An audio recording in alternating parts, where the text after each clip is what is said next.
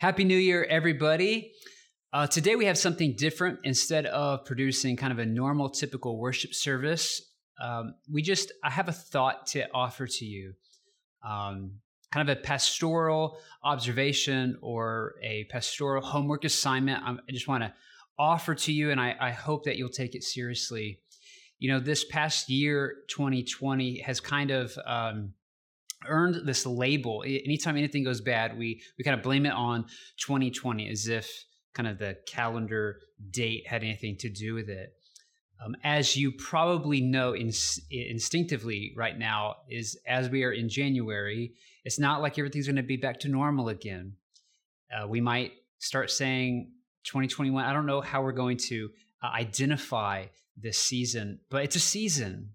We are in this kind of a crazy moment. You know, people have used all sorts of words to describe it. I'm not going to get into that, but you know, this past season we've been in is kind of a type of a wilderness or a type of an exile where so much of our world and our globe and our daily lives are being changed rapidly. It's kind of hard to keep up with things. There's an image someone sent me recently. I really want to show it to you, but it's on the line of it might be inappropriate. I know there's kids watching these, so I don't want to err there, but I'll describe it to you. It's a picture of kind of a swimmer, a man in like a short bathing suit, like a Speedo, and he's like running out of the ocean into the sand. It kind of like metaphorically, he's coming out of the chaos and the kind of the current and the kind of the disruption. And he's finally made it to shore where it's kind of stable. And he's like jumping out of the water with like blissful glee. His hands are outstretched and his head's like back to the side. And there's a saying right above it where it says, "Yippee, 2020 is over." And what makes this image hilarious and kind of true is that what he doesn't see is there's a German shepherd running from the beach into the water right at him, kind of leaping forward with his mouth open. You see his teeth kind of right at kind of the midsection, and he thinks 2020 is over, and then the dog right above it says 2021, right? And it's this kind of a meme that kind of, I think, describes what a lot of people may be feeling, like, oh, 2020 is over, it's a new year, things are going to be different, and we don't know, but I'm guessing it's not going to be that much different yet, or at least at the beginning, it's still going to be hard. So I want to kind of put a stop sign before you, before you go too much further into 2021, before you go too much further into kind of the next season, or maybe the continuation of this season, I want to invite you to stop. And to notice and to become aware of the pain, the suffering, the loss, the disruption, the trauma that you have been subjected to this year, but also in your entire life.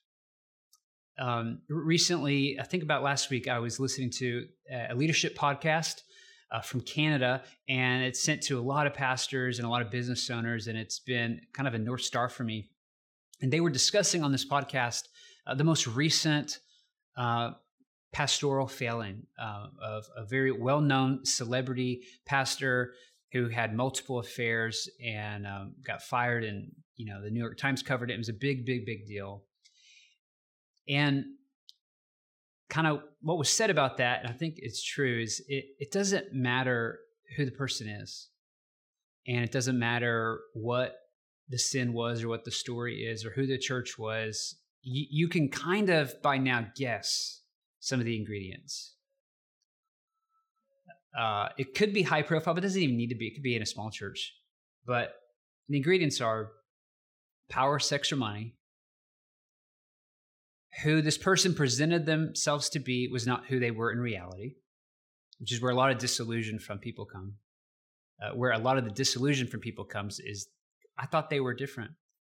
And the third, that there was a culture that they had built, and there were probably people in that culture who tried to speak up and were silenced or sent out or forced out of the church or whatever. And we kind of know that, right? Those three things are generally always present when we see kind of a fall from grace, so to speak. This podcast mentioned a fourth one that I've never heard anyone talk about. And I think it's applicable to me and it's applicable to you. And it takes into account the pain and the trauma that that person must have been going through. I want to read you just a short quote of what they were talking about. They said, whether it was abuse as a child, frequent moves, or any other abnormal life-altering event, leaders have a tendency to minimize the trauma in their past. When they do this, that trauma begins to grow and spread until it manifests itself as that leader becoming someone they never intended to be. Now, let's take leader out of this for a second, because I don't want you to think, well, this doesn't apply to me. I may not be a leader. I think you are a leader no matter where you're at, but regardless.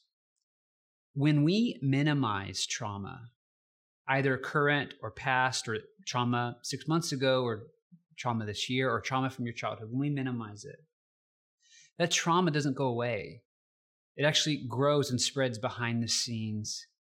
And wherever we show up, whomever we show up to, that trauma comes and alters the way that we present ourselves or the way that we even operate.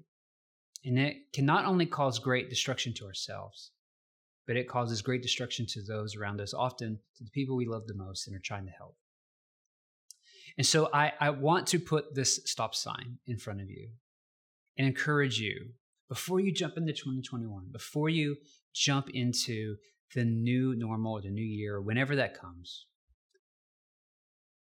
don't minimize the trauma that you have sustained and been subjected to in this past year.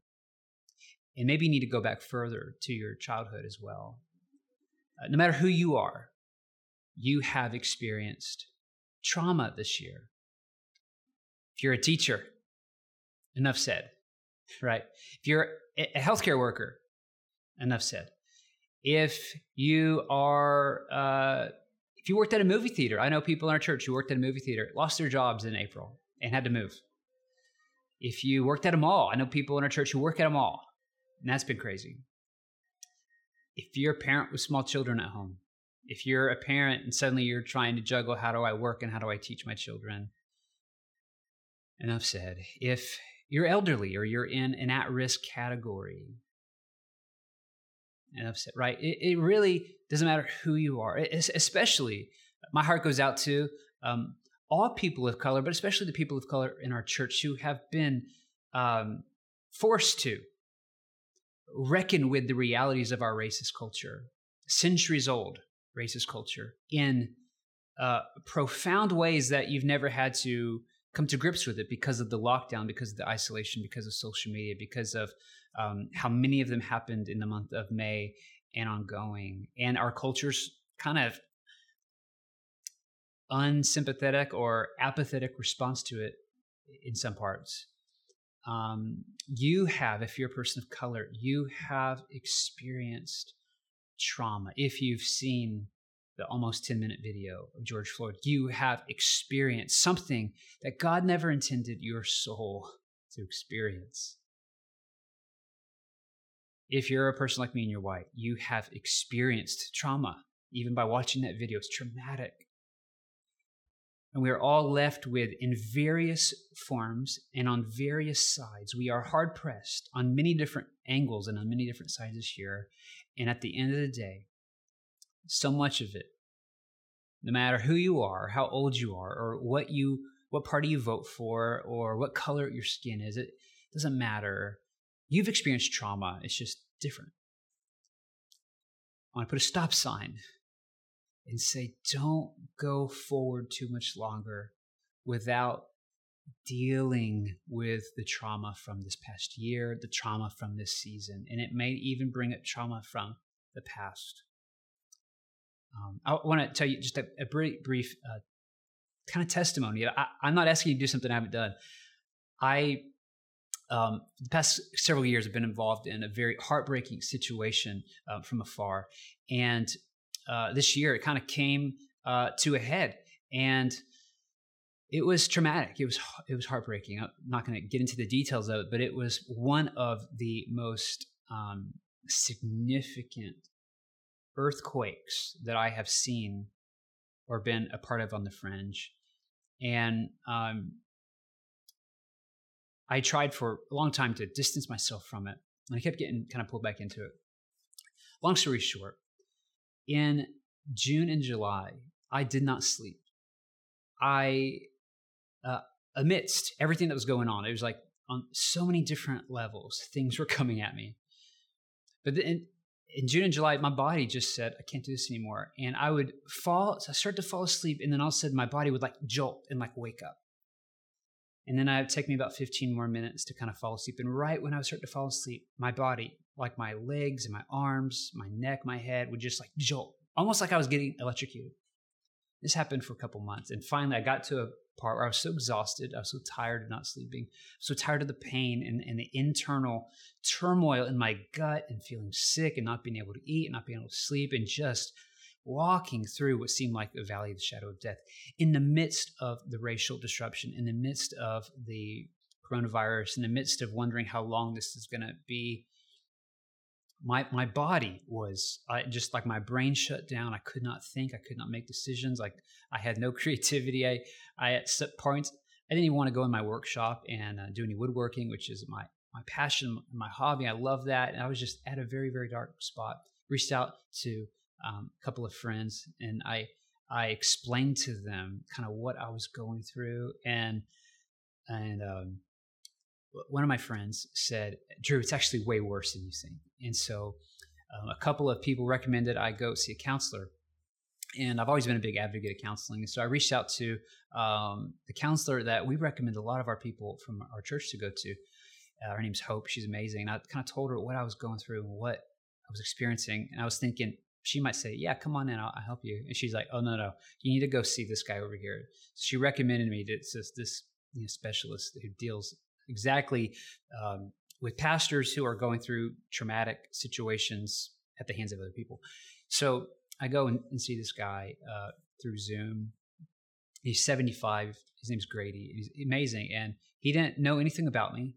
He didn't know the situation that I described. And before I could even start, he goes, let me guess. And he, in like 15 minutes, he told me everything that was going on. And I seriously thought someone had emailed him like a back brief to prepare him for kind of what I was going through and what I had seen and experienced and the abuse I had been subjected to and all this stuff. And now he didn't know any of that. He just has the spirit of discernment, I guess. And so he began to ask me questions that no one has asked and help me really process the pain and the trauma. Not just from this year, but from my whole life and the various things that I'd experienced. And it was truly amazing. What I figured out was because of this pain in my life, what had happened, and you know, we're kind of in a digital age, so maybe this will make sense to you. These apps, like the pain and the trauma had kind of opened these apps that I didn't know about. And they were like running in the background. Apps such as anxiety or fear. A big one was shame. And I've got nothing to be ashamed of. I'm not, I don't have any addictions. I'm not guilty of anything. But I realized that there are these things running unconsciously in the background that were bad news scripts, would be another way of describing them, where I was either not aware of them or I was believing them to be truth. And they were affecting how I felt, and they were affecting how I showed up as a pastor and as just a husband and a father and a friend and a brother and a person. And it was causing a lot of my body's response to this. And what I learned was me waking up in the middle of the night feeling like I was getting electrocuted was like PTSD. It was my body trying to process the pain that my soul had experienced. And because I hadn't wrestled with it, because I hadn't dealt with it, because I hadn't confronted it, my body was trying to kind of send me signals saying, Drew, you need to pay attention to this pain. You can't just gloss over it. You can't minimize it any longer. And man, what's been so amazing about this is I thought it was going to take like tons, like years worth of counseling work. And I'm still in process and I still have a ways to go, but it's been remarkable what prayer and just praying with my counselor has done, praying with other people, discussing it, being open about it, sharing it like I'm doing now, dragging this stuff into the light, naming it what it is, rejecting it, and believing the gospel of Jesus Christ on a bodily level. It's been truly remarkable. And so I am experiencing internally, like I know our world's on fire and like things are crazy and it's bad. And I don't want to minimize that. But internally, I feel a freedom and a joy that I have never felt in my life. I've never felt this level of peace and just freedom ever, this level. It was almost like these things were like taking up space in my heart. And once I noticed them, once my counselor pointed them out to me, and once we wrestled with them and figured out how they got there and prayed through it and like renounced them and rejected them and invited God's presence and the voice of Jesus into those spaces, it was just like there was more space for God's love and God's spirit to come and dwell in me. And now I show up so much differently to the heartaches of people. I show up with more empathy, with more compassion, with more holy curiosity. I show up not trying to fix things and not feeling anxious, like, okay, what do I got to do to make this person happy? Now I show up and say, all right, Lord, what are you up to? And how do I help you? And at the end of the day, it's not on me. There's this freedom. In fact, the other day, a friend called me and he said, how are you doing? And I was honest. And I was like, I'm doing amazing. And I was explained it. And I was just like, joy was just exuding from me. I wasn't trying to, I was just like, well, this is, and I was just excited about things and hopeful for the future. And he's like, oh, and he was not doing okay. He was doing terrible. And I kind of feel like, should I have lied to him? But I can't do that. I realized just how different it is.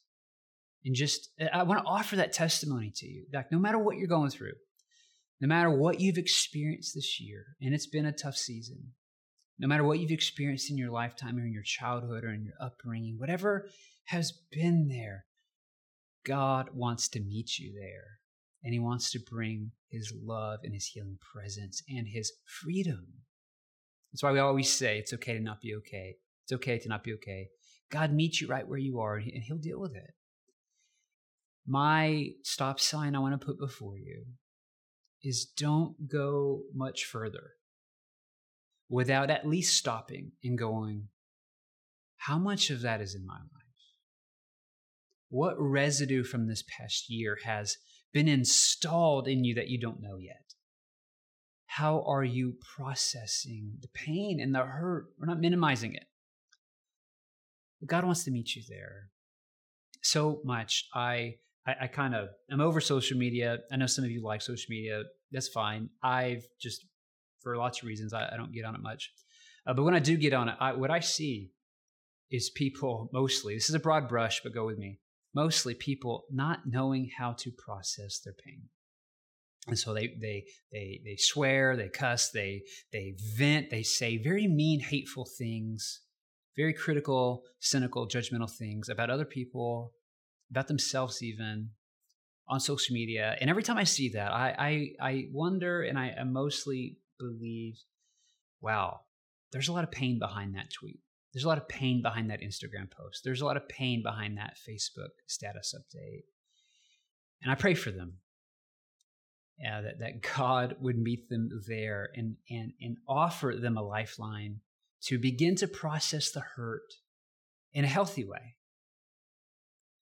So if that's you, if you find yourself like angrily shouting at people online, maybe that's a sign that there's trauma in your life that you need to deal with in a healthy way. And I just want to suggest perhaps maybe there's a chance doing on social media isn't the healthiest or the most holiest way. Perhaps finding God in your prayer closet would be a good start. And if you need help finding a counselor, you need someone to talk to. We're not licensed counselors. I don't do counseling, but we recommend people to lots of people. We'd love to help. We'd love to be here for you. It's okay to not be okay. It's okay to hurt.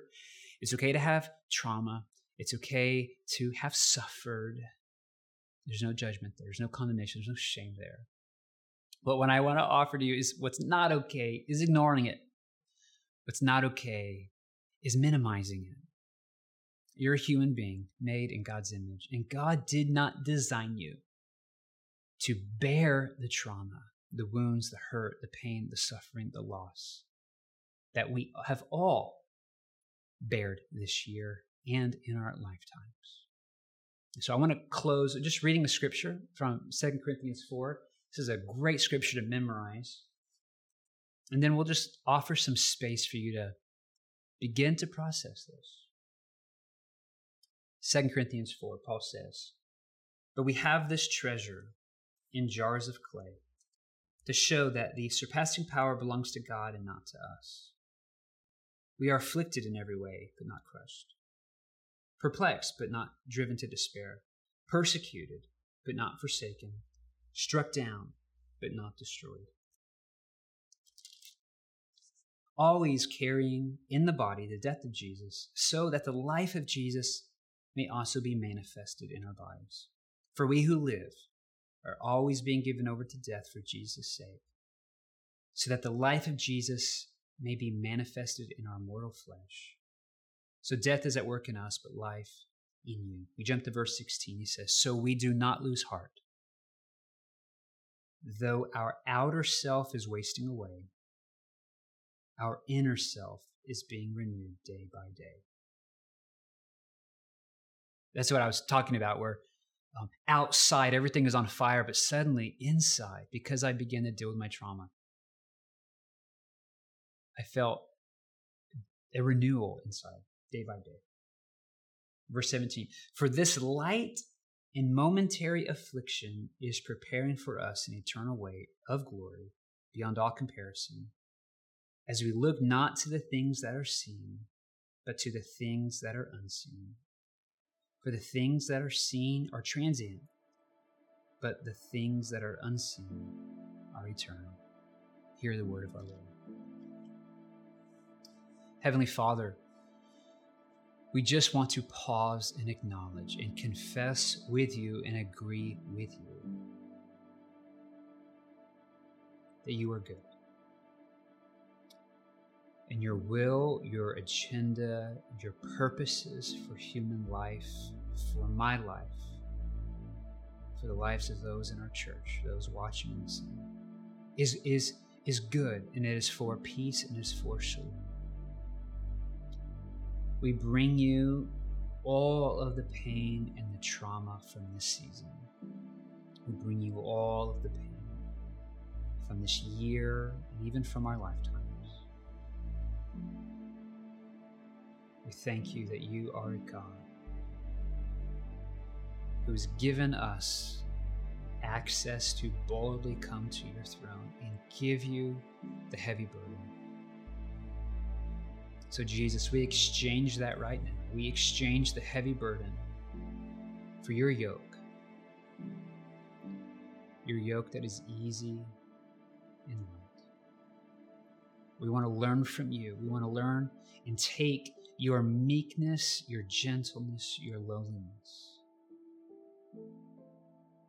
Jesus, we ask you would help us to receive the rest for our souls, the rest for our emotions, the rest for our minds, our thoughts, and the rest for our bodies, the PTSD, the trauma we are carrying around in our bodies.